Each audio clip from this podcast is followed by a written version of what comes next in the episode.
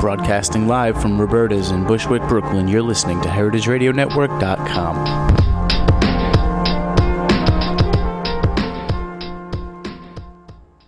Right? That's pretty good. What, what is Roberta's? Uh, th- we make food. All right. What do you do? Make radio. Barely. this week's episode of Mike and Judy, sponsored, sponsored, sponsored, sponsored by Roberta's. It's that means it's a sponsored. It's a sponsored by Roberta's. Hello, Mr. and Mrs. America, from border to border, coast to coast, and all the ships at sea. Streaming live from the County of Kings, Brooklyn, New York City, on the Heritage Radio Network. Are you ready for the fastest half hour on the internet today?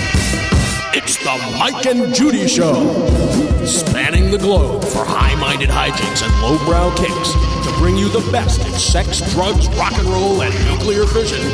They're too bad for radio and too good looking for television. And now, here they are to pluck the low hanging fruit of the literati. Your hosts, Mike Edison and Judy McGuire. And we're back. And yes, I can hear myself. hey, Mike, Happy New Year. Happy New Year once again, Judy. I am so happy to be back here. I love the new sponsor drop from Roberta's. Oh, my. It Thank just you. makes me want to eat pizza. It makes me want to drop Quaaludes, which is apparently the uh, technique used to record such a such a fine sponsor drop. We're so fortunate to be here, back at Roberta's in Bushwick, here on the Heritage Radio Network. Looking out streaming at the lovely patrons of Roberta's. Um, Mike, yeah. Yeah. Anyway, we this week's show is about gentrification and um, changing New York. And Mike and I are going to have um, I just want to say a right up, Jello fight about it. I, Apparently, I just want to say right up front that I find that the people who are most against change are the ones who've done the least to affect it. okay the the ones who are most against the ones who are most for rent stabilized apartments disappearing are generally those who own their own apartments or pay market rent. I'm not against it, but I do pay market rent like most people do, and yeah, I mean you you have a rent stabilized place, and Yes, I do. and, and it's a blessing. It is a blessing. I feel very lucky. I have a cute apartment in Williamsburg where I would never be able to afford to live now cuz the rents are like 3000 bucks a month How long up. have you been in Williamsburg now? uh like 16 years. Right, and what did it look like when you moved in? Uh, it you know it wasn't it wasn't a like a dump or anything but there was nowhere to get sushi imagine that um, there was like one thai restaurant we used to be able to say like oh meet me at the new bar because there was only like one bar opening a year and so everyone would know um, but now it's like now we just have a new bar on our corner um, we have condos everywhere um, people walking around with baby strollers that cost more than any car i've ever owned. Even owned. the strollers have strollers in This- there's nannies, there's and there's gay dads, which is like the real marker of an upscale neighborhood. I wish gay dads would move into my neighborhood. I live in the Tony little hamlet of Kips Bay, 28th Street, right? What do you say? Oh, you live around the fucking corner. Well, we should Right? introduce But- our guest. But I thought um, uh, Kevin Hine, former uh, art director of Screw Magazine and famed New York historian, Kevin, you know, we live around around the corner. I thought our neighborhood was going to turn gay, Right. and I was very excited when I were moved hoping in. for it, I was yes. hoping for it. I it's thought just frat. Oh my god! I know, it went the, frat. The PFAs, Completely. the post frat assholes who I thought Gramercy would go north or Chelsea would come east, and Murray Hill went south, and I'm Right. fucked. Right. Yeah, I mean, but hey, you have like several choices, several dozen choices about where to watch the big game today. I know. All the bars, all the great bars have giant TV screens in them now. Well, great That's bars. that's not a great bar. I No, it's fucking not. hate TVs in bars and I know. restaurants. It's really horrible. But And anyway, our other guest is Ed Hamilton, who lives at the Chelsea Hotel and has a blog about it, uh, Living with Legends. And you can find that at legends.typepad.com. And he wrote a book called Legends of the Chelsea Hotel. Welcome to our show, Ed. Thanks, Judy. Now, you guys have been uh, going through some real shit lately. Um, the building is being torn apart. No new guests are allowed in. Um, Let me tell you something. If Patti Smith came to my house and wanted to sing, I'd be pretty pissed off too. well, let's You're not not get a into a huh? Patti It, Smith it would be fight. great if we had invited her to, to come to our house. Whatever. but, uh, she made three good she- records 30 years ago. She, yeah, she wanted to come as a kind of a liberator and you know and save us from Right. You know from these developers, but she appeared to be working for them. Yeah, she played for the developer, the architects, and all their rich friends who are trying to get people like you out. She is one confused Exactly. kitten, that Patti Smith. I had I had a theory that I shared with um, Sherill Tippins, um, who's writing a history of the Chelsea Hotel. I think she has the Jersey girl inferiority thing, which I feel I can speak to because I am a Jersey girl. yeah, but She's you're not from, what is she from, like fucking Camden or something, right? yeah, whatever. You get to, you're like the, the from the state that is a joke, and you get a little. It's the murder defensive. capital of the world, Camden. Yeah, I guess there's got to be some pride there. We are number one. But I Yeah, think she, she- I think she's wanted to be like, um, you know, she's written for Vogue and stuff. I think she's one of these these like punks who, Patti, yeah, she won the National fucking Book Award. her book was great. Okay, I have not read it, and I swear. What did you think of her book, Ed? Well, I, I read one chapter of it, and I thought that was pretty good. I read an ex- the excerpt that was in Rolling Stones. I, I thought it wasn't bad. I really, yeah. I loved the book. Did you read it, Kevin? No, I didn't. No, I have not read the book. You know what? More people have told me to read that fucking book than have asked me to join LinkedIn. And my reaction is pretty much the same. I want to break your fucking legs.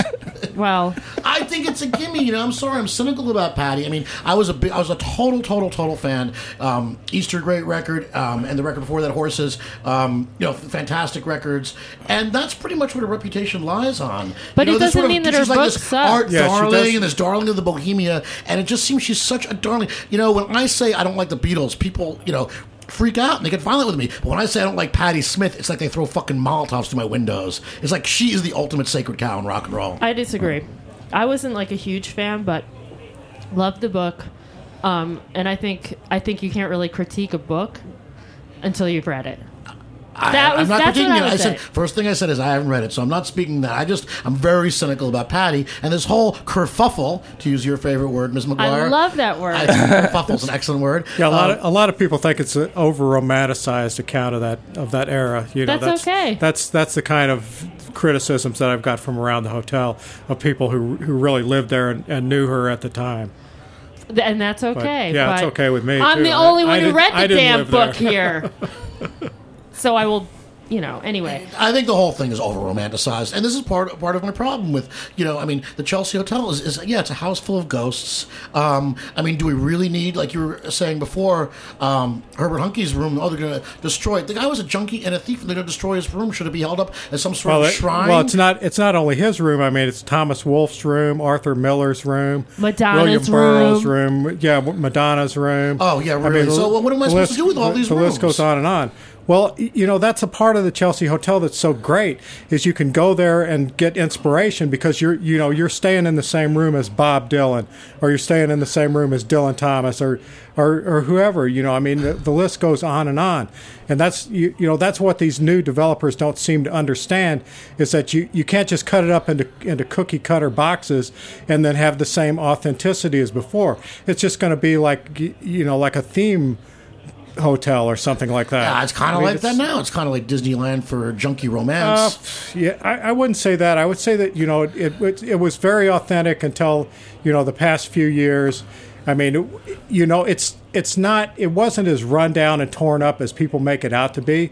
It was just that you know they they preserved you know the the moldings and the old doors and the old fixtures and stuff instead of just tearing them down and and throwing them out like is what Which they're is what they did. what they're doing right now. So you've been And I there about and- 15 years and- now, right? and, you know, and and the and I mean the wa- the art was literally on the walls, you know, of the people who had lived there over the years. So it was like a living historical document of of the past. I mean, that was what made it so grand and and beautiful. And you know, they they took that art and threw it in the back of a of a rental van and carted it off to God knows where. I mean, and some of it actually belonged to people. yeah, like the Larry Rivers piece. His people are fighting. Yeah, they're fighting for that. I mean, Larry Phil- Rivers, Phil- the child Phil- molester. That Larry Rivers. Philip Taaffe had a piece up on the wall. Joe Andoe. I mean, Donald Baechler. These, you know, these are well-known artists, and their work, you know, their works worth in the hundreds of thousands of dollars, and they had just loaned it to the hotel, and you know, now they, you know, oh, that they Now they're carted it off. Yeah. And I didn't mean- weren't you assaulted by workers there? I was assaulted by workers. They, you know, they, my my friend Arthur Nash was leading a tour of of union reps through the building. Excuse me. Because they're using non-union workers. because they're using non-union workers, they're using illegal aliens and ex-cons and people like that, you know, making as little as eight dollars an hour, and uh, so you know, and and the place was filled with asbestos and lead dust, and so my friend Arthur was leading a tour, and uh, you know the the the non-union foreman he decided that he didn't like that, and you know, so he kind of sicked his workers on on Arthur. And this was like in in the building itself, and you know they assaulted Arthur in the building, and then so he had to flee the building, and uh, you know that was where I came into it. And you know when when he came out the building, I, I was with him at the time, and they basically chased him all the way down to Seventh Avenue, where they you know I then I got in the middle of it, and they assaulted both of us like right out in the middle of Seventh Avenue with you know car with traffic held up at the time. I So can't it's- approve of that gentrification. I don't Mike. approve of that either. And these are the evil. I mean, this is like you know, Shane, the evil railroaders versus the homesteaders, uh, with Jack Palance coming in and destroying the art and chasing you down Seventh Avenue. No, I'm not with that. What I do question though is this blind reverence for the past um, and this complete think- resistance you know, to I don't change think it's- I don't that think I it's often hear. Not blind. just the, not just Yeah. the Chelsea, but. You know, CBGBs, and we're talking about that before. Um, people were so sad to see CBGBs go, including me. I loved it there. I Well, enjoyed it's like a playing piece there. of your youth But- disappears. And New York changes. So It you like always Varvatos changes. better Are than you that? kidding? That fucker, all I need is a five See hundred that's fucking see that's sweater. the, that's And- that's but- the rule is that is that if they destroy something, Well- they're always going to put something worse in its place. Well, that shouldn't be the case. And Unfortunately, developers case. have shitty taste. because the it- bottom line but is they money. No, yeah, they they know that if they put something nice, then there'll be people ten years from now who say, "Well, you can't tear that down." But the bottom line has always been money in New York City. That But, hasn't uh, changed in the 60s and the 50s and the turn of the century. And I don't like where it's going now either because people have bad fucking taste. You know, I don't dig, you know, where CBGB is. And what's even more onerous, if you walk down Bowery lately, a couple blocks down, there's some restaurants called DBGB. And Yeah, it's- Yeah, Daniel Boulud. I'm there. it- it's like it's like ersatz, like like appropriation of the logo type to try to give the Bowery some authenticity next to you know American pa- apparel and, And- whatever and, the fuck uh, is over there. 7-Eleven is And, there now, too. Jesus, that's 7-Eleven pisses me off more than anything. There's one on my fucking corner. If I wanted to live next to a truck stop, I'd drive a fucking truck. You know, it, it's, no, I, I, Does that I piss you off more than Kmart? that, that pisses me off more than a lot of things. The 7-Eleven pisses me off more than the closing of the Mars bar. I don't care that the Mars bar closed. Ah. I know. Ah, you hate. Yep. Yep. Go. You hated the Mars bar. Why?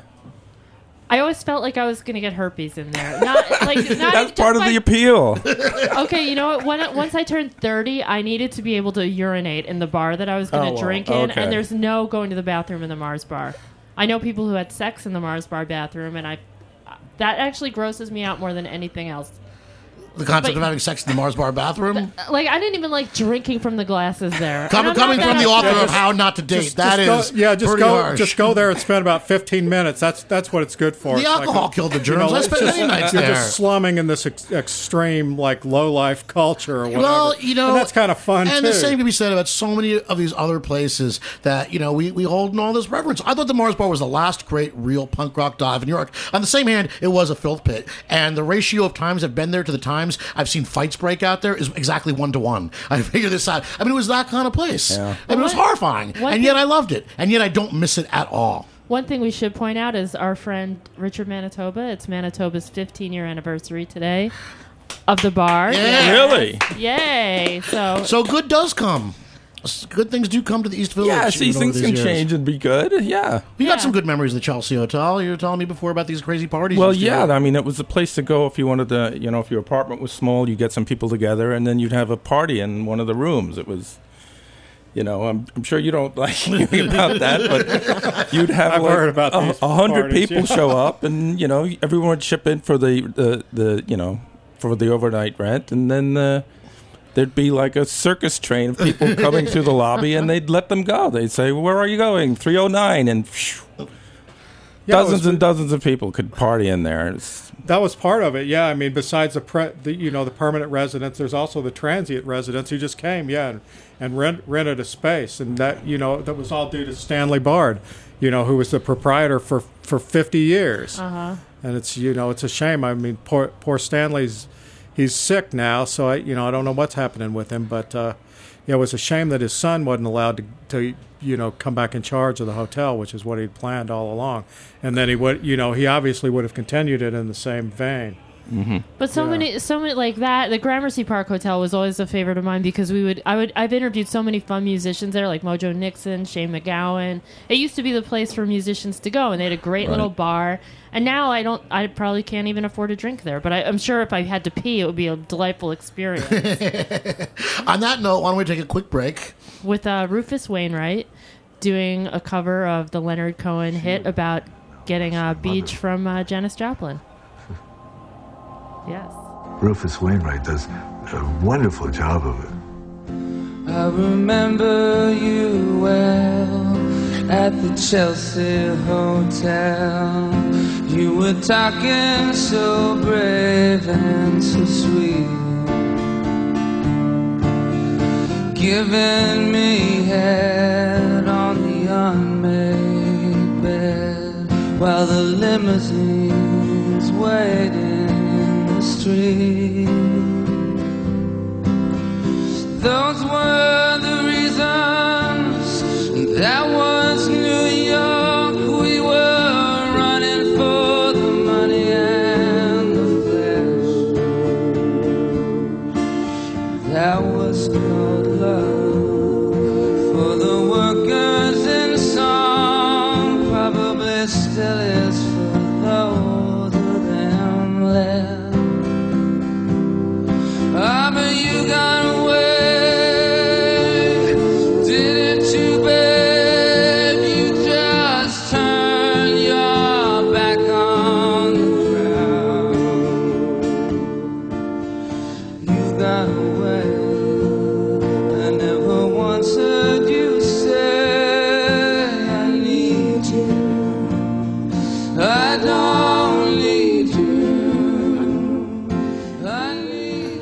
love that version, even more than the Leonard Cohen version. Welcome to the Heroin Hotel. I know. I was telling these guys uh, during the break that I tried to find a peppy Chelsea Hotel song, and there's really not one. You know, there that I mean, the place has an aura of smack around it. I mean, that's that's kind of unfortunate. It's the kind of thing though that I don't know how romantic you know all this junky love is, and this is coming from a guy you know me loves William Burroughs and loves many of the people who live there. Um, Yeah, it's my only own personal experience with heroin is very limited for a good goddamn reason. It's a, only only romantic in theory, and that's like kind of kind of in my book. I get into that too. That you know, like junkies shot up in my bathroom in, in the '90s, and you know, I had there's like a whole story about how I tried to keep them out by changing the lock, and you know, they would come they would they come in late at night, and they they would actually bust the lock off the door so that you know, like I had you know, so like almost daily or, or at least weekly, you know, I had to go downstairs to the desk and try to get them to put a new lock on the door. Well, this begs the question: Why would you want to live in such a place? yeah, it's better in theory than in practice sometimes. I mean, it's like you know, everything has you know has has its downside. And then I, I mean, I, you know, I'm, I'm, I guess I'm exaggerating it in a, in a way, you know, too for, for for like comic effect in my book. But yeah, there there there were some problems. Al- Also, you, you know, there there were also prostitutes who came and lived in in the room next to us. And you know, while that sounds good in theory, they, really. they, they they shared they shared my bathroom, and they you know they had a habit of hanging their underwear all around the bathroom, and and since there were you know since there were four of them in there, like the other three would hang out in the bathroom while the one you know ser- Oh. serviced to John. So you know, And, that's, and you shared this bathroom? I did share this bathroom. Yeah, never, with the never a dull prostitutes, moment yeah. over at the. Uh, they they they only came once in a while. Like they, you know, they they you know like Were they flitted from flitted, flitted around to different rooms in the hotel so as to give you know people a bathrooms break. a break. yeah, yeah. yeah. Well, that was that was conscientious. So, so what is what is it like living there? Do you have a an apartment? Do you still share a bathroom? I mean, We we do still share a bathroom. My my wife and I live in live in a room that's about 220 square feet, Uh-huh. and we share a bathroom with now one other room. There were there were at one time four rooms. Wow. That, that were on the bathroom, and it's it's Herbert Huncke's bathroom, by the way. His his old bathroom. He died in 1995, which was like the year before we moved, you know, up to up to oh, our so room. you never I know you never met him. I You knew you knew Herbert Huncke. Yeah, I, No, I I used never to did. um I used to edit him at High Times. He would write for us sometimes, and he was like, I know he was a junkie, but he was like a charming old dude. He would always put, you know, you always knew at the end of the conversation he would be asking you for money. The touch. But he was so good at putting on the touch that, like, you were like, okay, you know what? This conversation was worth five dollars, even though I'm only making twenty thousand dollars. you know, it, it was. He was just a wealth of history and just so charming and really, just a great talker. I mean, just such a good.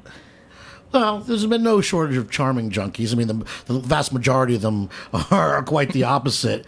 But um, the, the ones we celebrate are certainly charming. William Burroughs, and as I was saying earlier today in our in our pre-show prep, and yes, folks, we actually do that. Um, you know, um, I think you know the Rolling Stones started to suck after Keith Richards cleaned up. I mean, that was sort of the demarcation line. I mean, is Keith Richards really cleaned up? I mean, is he really cleaned up? He, maybe he doesn't shoot smack anymore, but he's still a drunk. Well, if that's that's the yardstick by which I'm measuring this, well, once a junkie, always a junkie, Judy.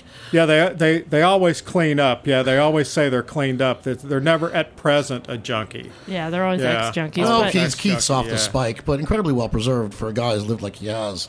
but I mean, all these guys they live forever. These junkies. Herbert Huncke was really old. Burroughs was really old. If they, if you, if you're like, if you have enough money, you can live to be a really well, old you know, junkie. Keith Richards' secret was do good junk, don't do bad drugs. You know, he stayed off the street drugs and bought. But when you're in the Rolling Stones, you get to do that. Yeah, you have shoppers. Sid Vicious, not so much. Yeah, it got, it There's, got, a, there's, got a, there's a little Chelsea Hotel story that didn't end so well. The Sid Vicious story. Yeah, yeah. They I, I lived there when they when they when like punks and, and goth kids used to come by and you know burn candles outside outside Sid's old door and you know carve their initials in his door. And But didn't stuff. they didn't they um combine the room or break it up somehow so it wouldn't be the same room that she died in? Yeah, the, yeah, they did. They did at one point. Yeah, and they cha- and they changed the number. Right. So they, you know, they spread it around between, you know, two two different rooms. So, have you actually ever seen a ghost? I was just going to Chelsea ask Hotel? that. No, I have not. We're like Fox and seen a Mulder over here. You've never seen one? I bet there's tons. I've seen ghosts before, but No, not I saw Patti in there once, and she was kind of ghost. Same fucking That's- thing. This was when she came back to the hotel in, in the '90s after you know she after her husband died. Right. And I saw her like really late, and you know, and at like three o'clock in the morning or something, just kind of flitting down the stairs, you know, looking at art and such, and you know that was about. You ever see my career in there? Because that's kind of like a ghost too. Oh, stop. You're co-host of the Mike and Judy show. What more do you want? it's like being Regis. Wow, it's being Regis. That means I get to be that perky Kelly, Kelly ripoff. I'll, I'll, I'll, tell, I'll tell you what I do miss in the landscape of New York. I miss doing Screw magazine. Uh, I know. right? Don't you miss doing Screw? And now we have the Republican primary. This is- now. this is We like- oh yeah, this is your time. There's gold in those I darn know. hills. I know. You know, you'd be bending them over and fucking. the Santorum frothy mix. I'm still trying to make "Hey Rick, suck my dick" hashtag "Hey Rick, suck my dick" trend on Twitter. So please get with me. That's that's Go former, for it. That's the former lobbyist for the WWF, now WWE, Rick Santorum, who was uh, He was? yeah he worked for the WWE. Um, one of their lawyers out there in PA. Whatever you know. So you think it's going to be Mitt and Ob- Obama? Do I think it's going to be? No way are they going to let a Mormon win the the primary. Have you seen his play, The Book of Mormon? It's offensive. and I think most Americans would agree. I think that's the card you got to play. If Mitt Romney becomes becomes the candidate, they got to start showing people that Book of Mormon shit because you know it's pretty pretty wacky. Uh, well, And it's- he's more responsible for wacky than most religions. I'm talking about the play. Oh, the play. Okay, I thought you were talking haven't about the the religion. I play. just yeah. blame it on him. Blame it on him. So, Ed, what are the plans for the hotel? That the what, what do they what do they want to do with it? Well, I think they want they still want to turn it into a kind of uh, boutique hotel, like boutique hotel, like a theme hotel. Right. And now they're t- like they've got these this new group called King and Grove, you know, which is all Ed Scheetz's group who are coming in, and I think they want to like continue, you know, the the artsy theme or whatever. They were Oh, the, they yeah. were the ones that I guess that got uh, Patti Smith to to play at I the see. Chelsea, and so. I, I mean, they're they're, you know, they've got a they've got a guy called Gene Kaufman who's the architect, and he, you know, his he's famous for being the architect of, of Holiday Inns and places like that. So, So he's really know, tasteful and has great taste. So they're going to Yeah, put in and like, they've- and like million dollar con five million dollar condos. Holiday down Inn was good enough for Led Zeppelin and the Who. I, it's still too, too still too early to see. Because that's I what mean, they did with the Gramercy. they've- Like they, Yeah. like I, I've s- I've seen what they've done. Like they, like first they they you know they gutted all the interior Right. walls that they could get their hands on, and they've started to to rebuild with like just putting up like this, you know, this tacky you know metal stuff, which I guess they're going to hang sheetrock on and make you know really thin walls and you, you know I, I still they like I every once in a while I can catch a glimpse in this one in this one wing that they're doing like that.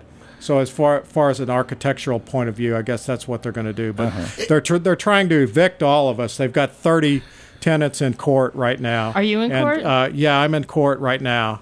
Yeah, I, I had to I had to fight with my landlady too. Did you see the um Lost Bohemia, that movie about uh, the Carnegie Towers, where they I, I didn't s- I didn't see that, but I, re- I remember the issue. Yeah, they finally got them all out, didn't they? and they turned it into a cubicle farm. which, Oh, which, which is the crime. But also, I got to say in here, I know you hate it when I remind everybody of this. Those people did not get thrown out in the street, they were put into fabulous luxury apartments. But on you're Central Park. evicting a 99 year old woman, like that.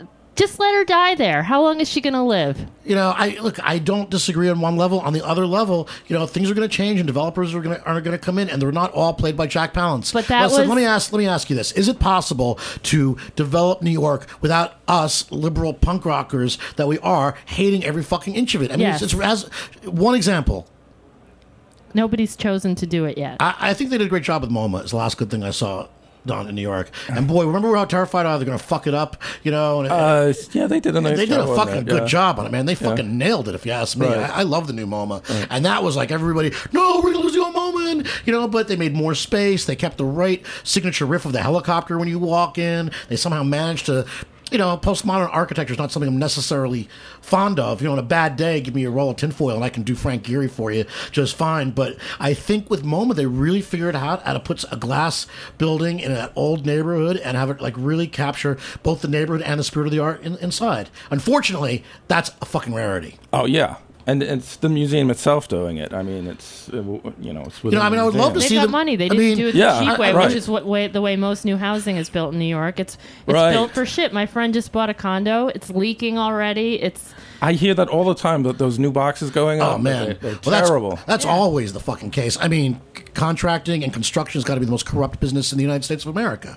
You know, and cutting corners and paying off regulators and licensors. I mean, that's. I mean, my understanding is that's why that BP oil rig fell apart is because you know they, they set it up and they're not checking things and they're moving in there before the cement dries. You know how long it takes for cement to dry? Well, the- the- like a month. 50 years. Like the month, regulator, yeah. the regulators are corrupt too. I mean, if you you know From if you top try, to bottom. try to get the DOB or the HPD or or, or any anybody like that involved, I mean, you know, it's just like pull like pulling teeth. I mean, they'll, you know, they'll come and inspect the building and and you know if they if they don't find something, then you Like know a then they go away and yeah, yeah, like a yeah like a like a body. I mean, it's just We it's- had- it's, impossible to get them to enforce the laws, and even when they do, you know, they.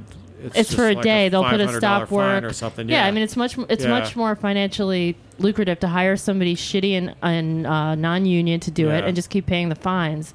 And you know there was a, they were building a condo next to me which had to go rental because there's no uh, there weren't enough rich people to fill it.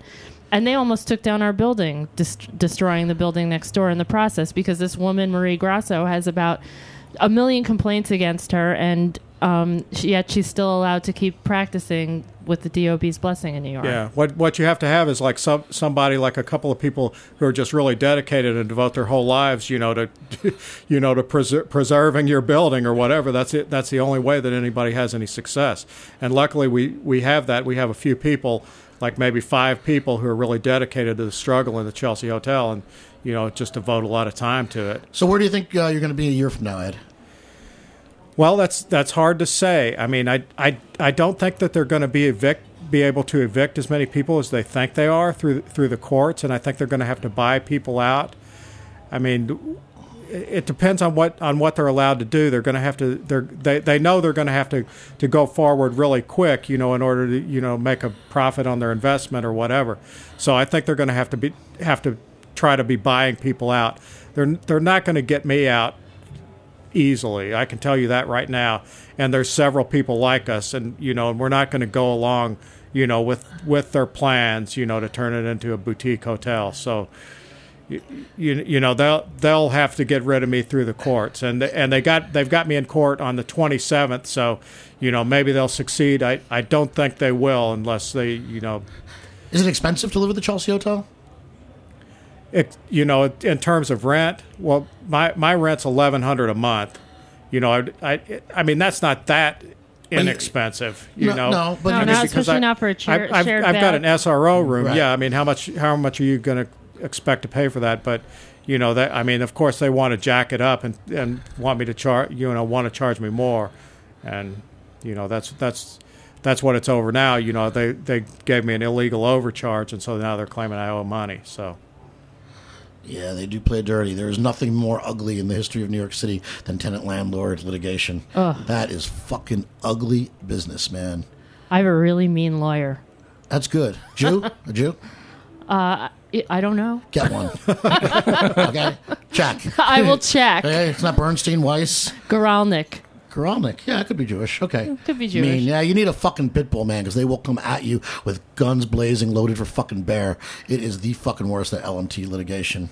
Well, I mean, we're going to go now, and hopefully Ed will keep his room at the Chelsea Hotel. Okay. Hotel. Occupy the Chelsea Hotel. and we're going to leave with uh, Another happy song? Another, another, upbeat, upbeat, another, Chelsea upbeat, another upbeat song about the Chelsea Hotel. All right, once again, it's the Mike and Judy show from Roberta's here in Bushwick In on the Heritage Radio Network in Bushwick, where the rents are not $1,100 a month. Thank you, guys. Thank you, Ed. Thank you, Kevin. Thank you, Judy. This is Mike Edison. See you guys later. thank you. Bye.